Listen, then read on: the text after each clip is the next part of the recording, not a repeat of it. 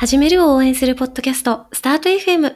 おはようございます。起業家でラジオパーソナリティの関口舞です。テイラー株式会社の柴田洋さんと、起業や独立を考えている方に役に立つ情報を楽しく語っていきます。洋さんおはようございます。おはようございます。なんか近況などはありますでしょうか？近況天、天気が毎日いいですね。え、そうなんですか？なんか日本大変なんですよね。日本は結構 イラッとするような。雨が突然降ったり、ね。めちゃめちゃ暑い災害にね、発展している地域もあると聞いているので。そうなんですよ。くそっちって暑い、涼しいんでしたっけ？えっとですね、日差しは結構暑いです。日向は結構暑いです。気温としてやっぱ30度を超えることが日中はありますね、ようく。ただ、日陰に入っちゃえばめちゃくちゃ涼しいので、いいな汗ぁ。は運動しない限りは1ミリもかかないと思います。うわ、めっちゃいいななんかカラッとしてますよね、多分そっちの方がね。うん。うん羨ましい。地中海石膏最強ですね。いいなそんなね、今日この頃でようさんが元気そうで何よりなんですけれども。あのですね、ちょっと不思議な質問というか、はいはい。なかなか深淵な問いが届いておりまして、ご紹介させていただきます。ラジオネーム匿名さん。ピーター・ティールは、ほとんど賛成する人がいないような大切な真実を見つけろと言いますが、柴田さんにとってこの真実は何でしょうか？入社試験みたいですね。そうなんですよね。ちちなみに、その、ちょっと、と匿名さんで思い出したんですけど、はいとあるリスナーの方から、あの、フィードバックがあって、お、その、質問しようと思うんだけど、うん。えー投稿フォームに、その、ラジオネームを書く欄があると。はい。でそれそれを考えるのがだるくて投稿するのっ えー、ごめんなさい。え、じゃてあいうのがあったんで、七あの、変えました。なんであ、あの、デフォル、匿名っていう選択肢と名前を残すっていう選択肢に変えました。それはね、マジの、で皆さんお気軽に、はい。えー、それはすいません。なんか私がちょっとあれですわ。普通の、いわゆるレガシーラジオに、の脳みそうそう、そにだからレガ。シーラジオだと、あれなんですよね。多分その、絶対に知り合いがいないじゃないですか。そうそう、でも多分このし、スタート FM だと、まあ言うてもワンクッションでつながるみたいな人が多いと思うので。実際あの質問私なんですよってなった時に、その、はがき、ラジオネーム名がバレてちょっと恥ずいっていう。それは申し訳ない。自分でニックネームつけるのって恥ずかしいじゃないですあか。、そりゃそうだわ。すいません。ちょっとこれから皆さん、いやいや名前はなしでいいので、何でも、はい、どんなことでもどしどしおはい、デ願フォルト匿いいたします。名なので、ぜひお願いします。ああ、よかった。それは気づいてありがたいフィードバック。ありがとうございます。でまあフィードバックいただいた方。ね。そんなことでですね、まずピーター・ティールを一応ご紹介しておきましょうかね。この、そうですね。まあ、ピーター・ティールはこう言ってますけど、みたいな。えーとですね、ピーター・ティールはすごい有名な、めちゃめちゃすごい投資家の人です。そうですね。よね間違いないです、ね。はい。え、私それ以外ちょっと細かいこと忘れたんですけど、りょうさん知ってますか？Facebook の初期の投資家としてすごい有名あ、そうそうそうそうそう。であと、ファウンダーズファンドっていう、まあその東京ファウンダーズファンドもそれをパクってつけてるんですけど、あやかってつけてるんですけど、うんうん。あの、ファウンダーズファンドっていうファンドをやってますね。それは彼の投資ファンドの名前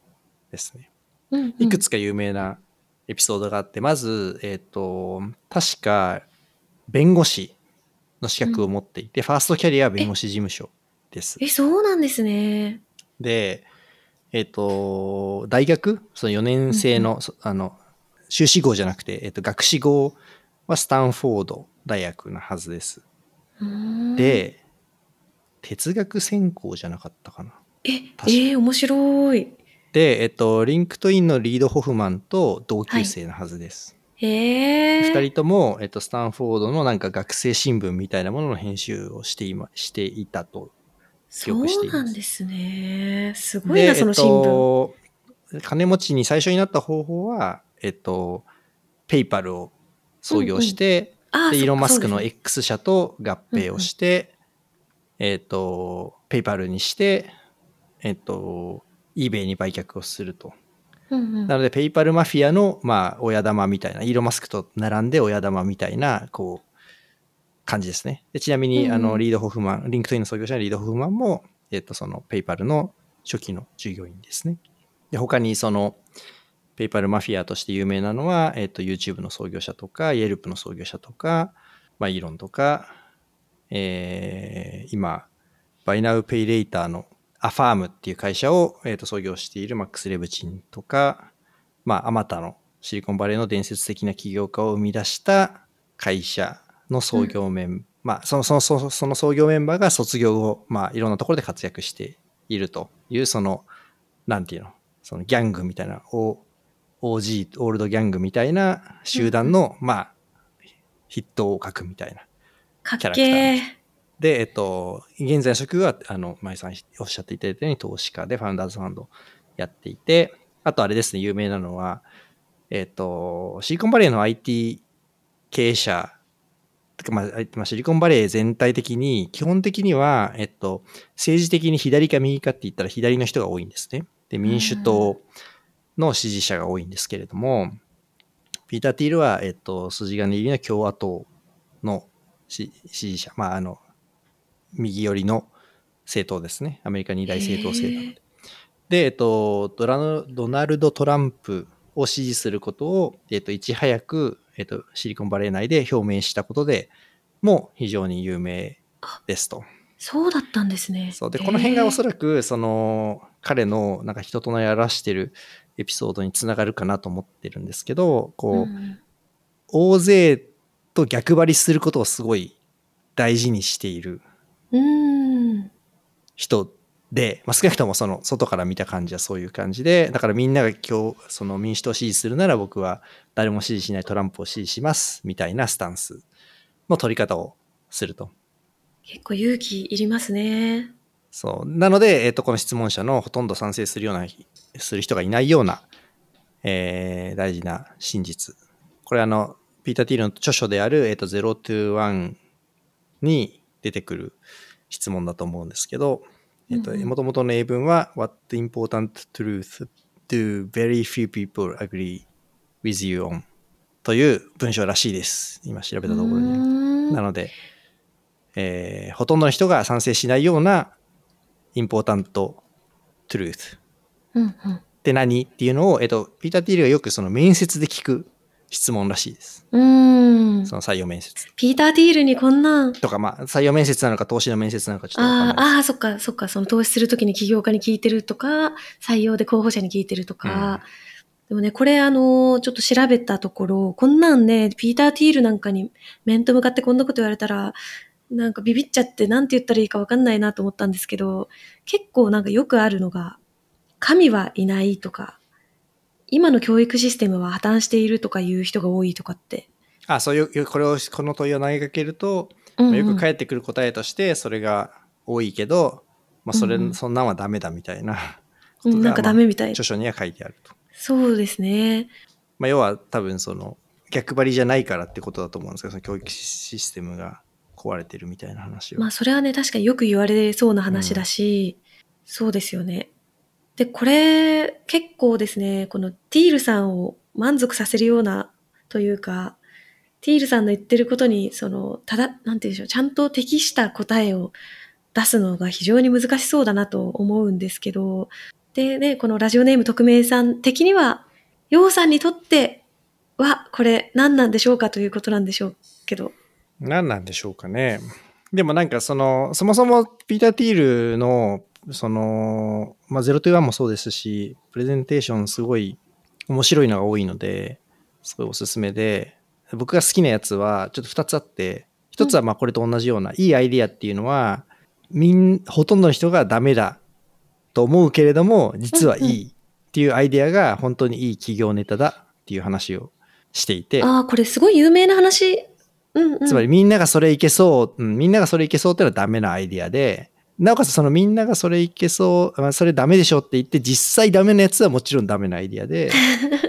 みんながそれいけそう、あ、それダメでしょって言っておいて、実はいいアイディアっていうのがいいアイディアだ。まあ、そうですよね。それ結構あの有名というか、割と引用されることが多いけど、うん、これ元ネタピーター・ティールだったんですね。そうですね、そうですね。ピーター・ティールですね。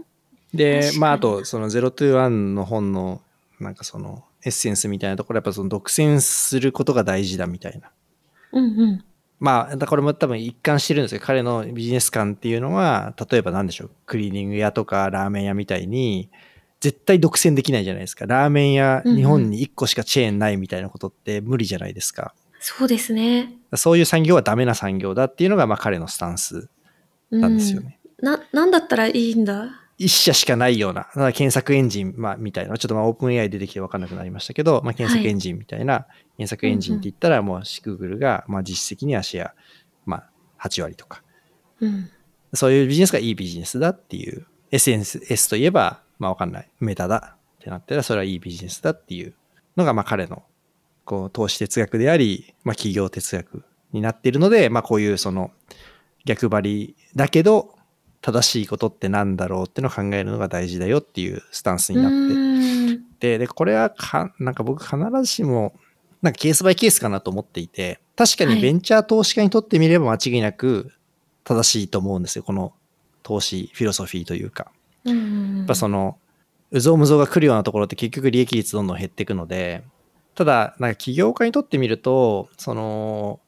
一か八かすごいリスク高いけどめちゃくちゃアップサイドがでかいやつをやりたいっていう人ももちろんいるし、まあその、それの会社のことをスタートアップって一般的には呼ぶんだと思うんですけど、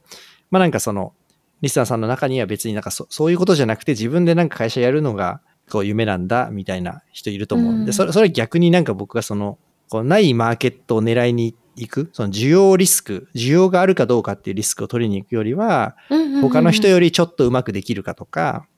他の人がよりちょっとずらして、えっと、利益率を高められるかとかっていうトライの方が、まあ、こう自分がコントロールできる要素が大きいので、なんかそういう人はそっちを狙っ、むしろそのなんかみんながいいねって思うやつをちょっと違う変えてやるっていうのがなんかいいんじゃないかなって思ってはいますと。ああ。まあ、とはいえちょっとまあ一旦そのスタートアップの文脈に戻してピピーター・ティール的なアイディアの捉え方が大事だと仮定すると、なんか僕がよくやってるのは、えっ、と、まあ、賢い人が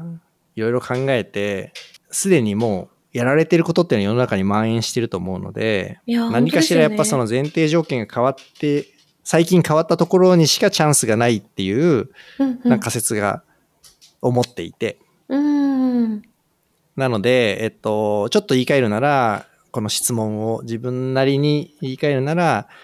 えー、ほとんどの人が賛成しない重要な真実は何かではなく、ほとんどの人がまだ知らない重要な真実は何か。ということの方が考えやすいんじゃないかと思います。へえ。確かにね、それが見つけられれば。まあ、まだ気づいてないというか、うん、ほとんどの人がまだ気づいてないけれども重要なこと。まあ、大きな、大きな、大きな出来事は何か。うんそれ見つけられるとすごくチャンスがありそうですが、えっと、ヨウさんにとって、なんか今言ったような、ほとんどの人がまだ気づいていない重要なことみたいのって、なんか具体例あったりしますか？具体例は、なんかそ、それもいつも思うんですけど、そその質問で出てくる具体例はもはや誰も知らない真実じゃなくなってるっていう。確かに。わかります？メディアで、例えば最近は AI が熱いみたいに書いてあっる時点で、それはもう熱くないっていう。まあそうですよね。でも本当これ難しい。だから前僕のシグナルは、投資銀行の人がこのトレンド熱いって言い始めたら、そのトレンドはオワコンだっていうのが僕のシグナルにしてるんですけど。かわいそう、投資銀行の人。そっか。フェーズが違うんで。な、な、なんせその、スタートアップ企業家にとっては、何年も何年も前に、その仕込んだやつが、その投資銀行の人のフィルターに乗っかってくるまでのタイムラグっていうのが、わかんないけど、ね、3年とか5年とか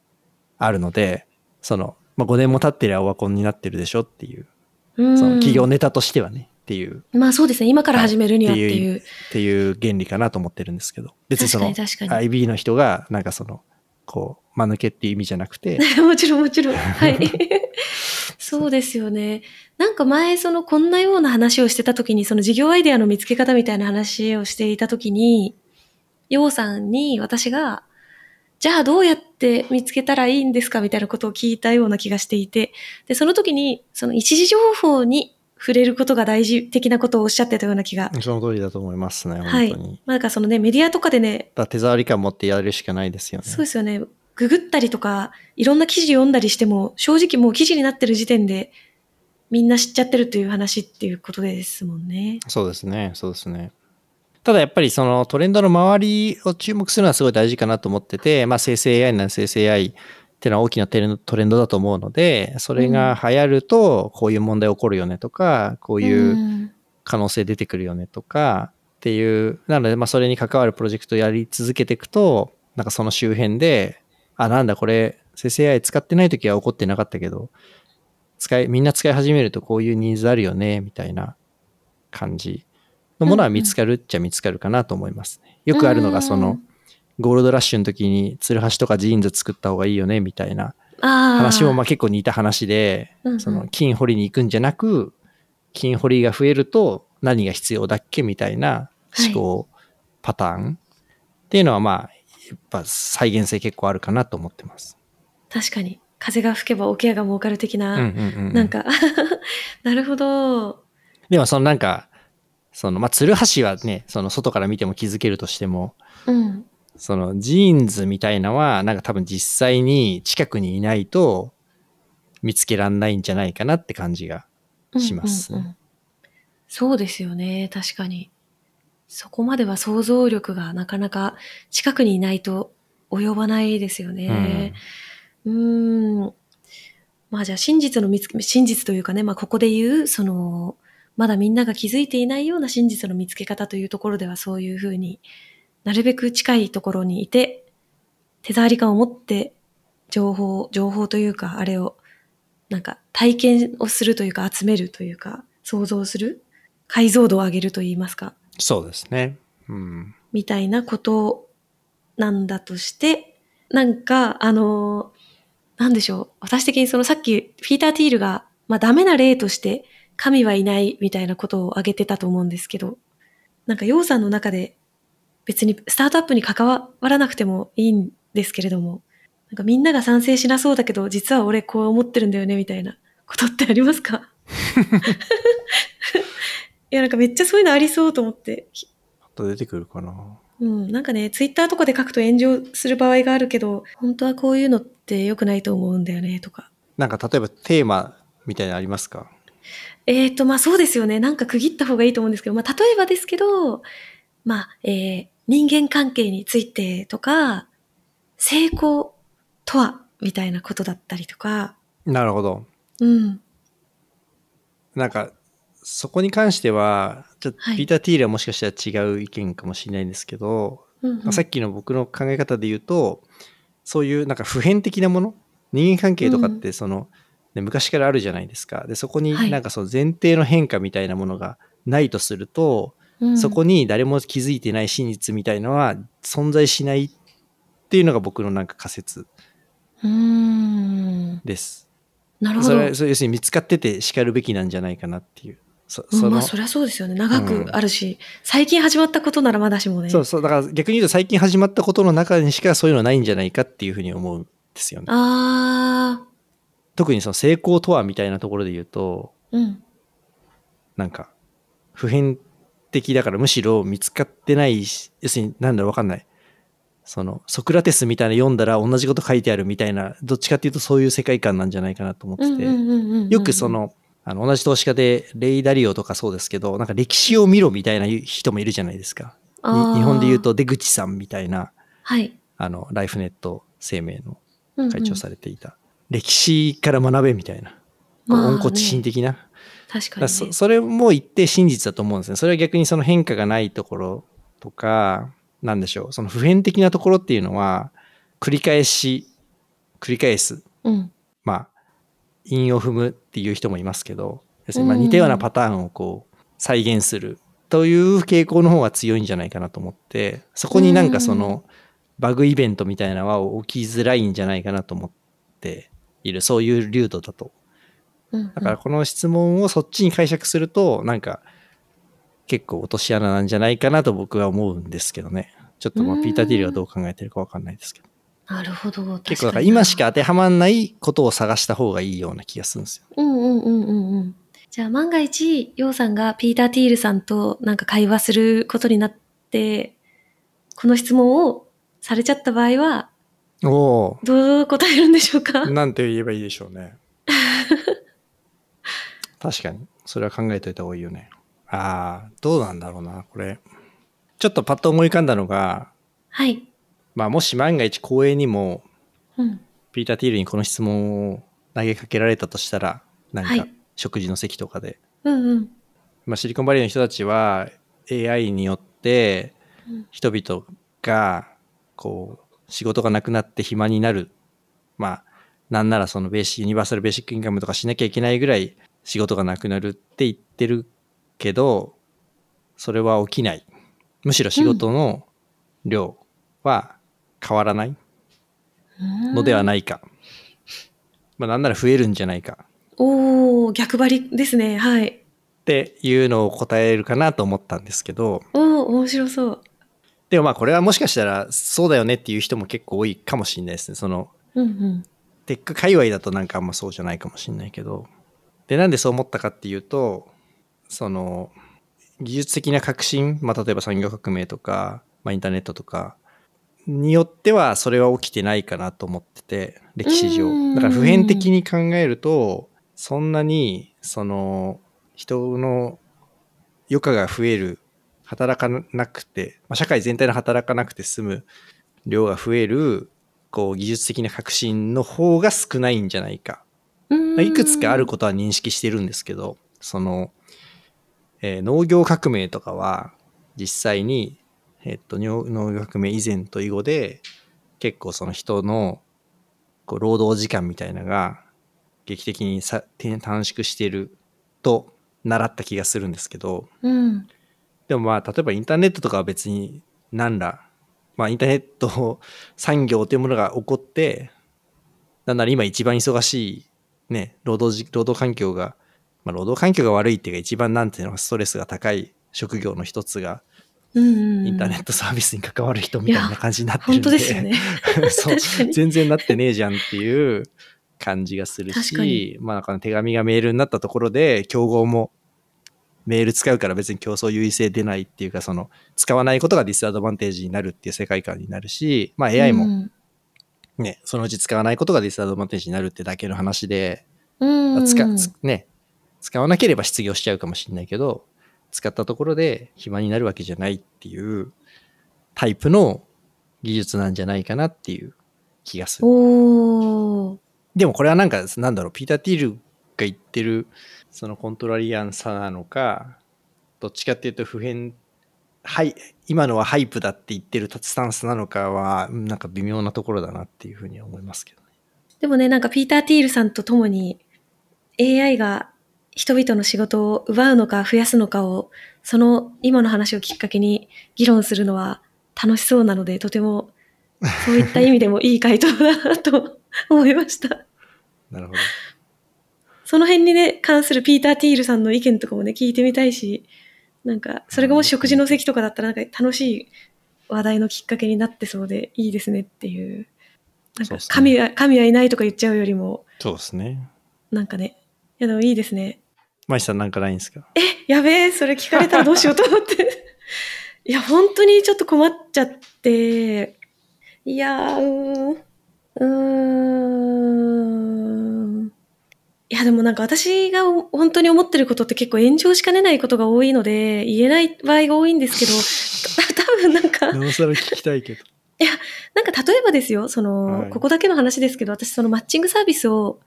作ってた時に思ったのが、これは別にね、同じようなことを思ってる人たくさんいると思いますけど、まあその、こ婚姻制度とかが結構厳しいなとかですね。あー、なるほどね。うん、なんかちょっともうに日本なんて少子化なんだし、なんかもはや、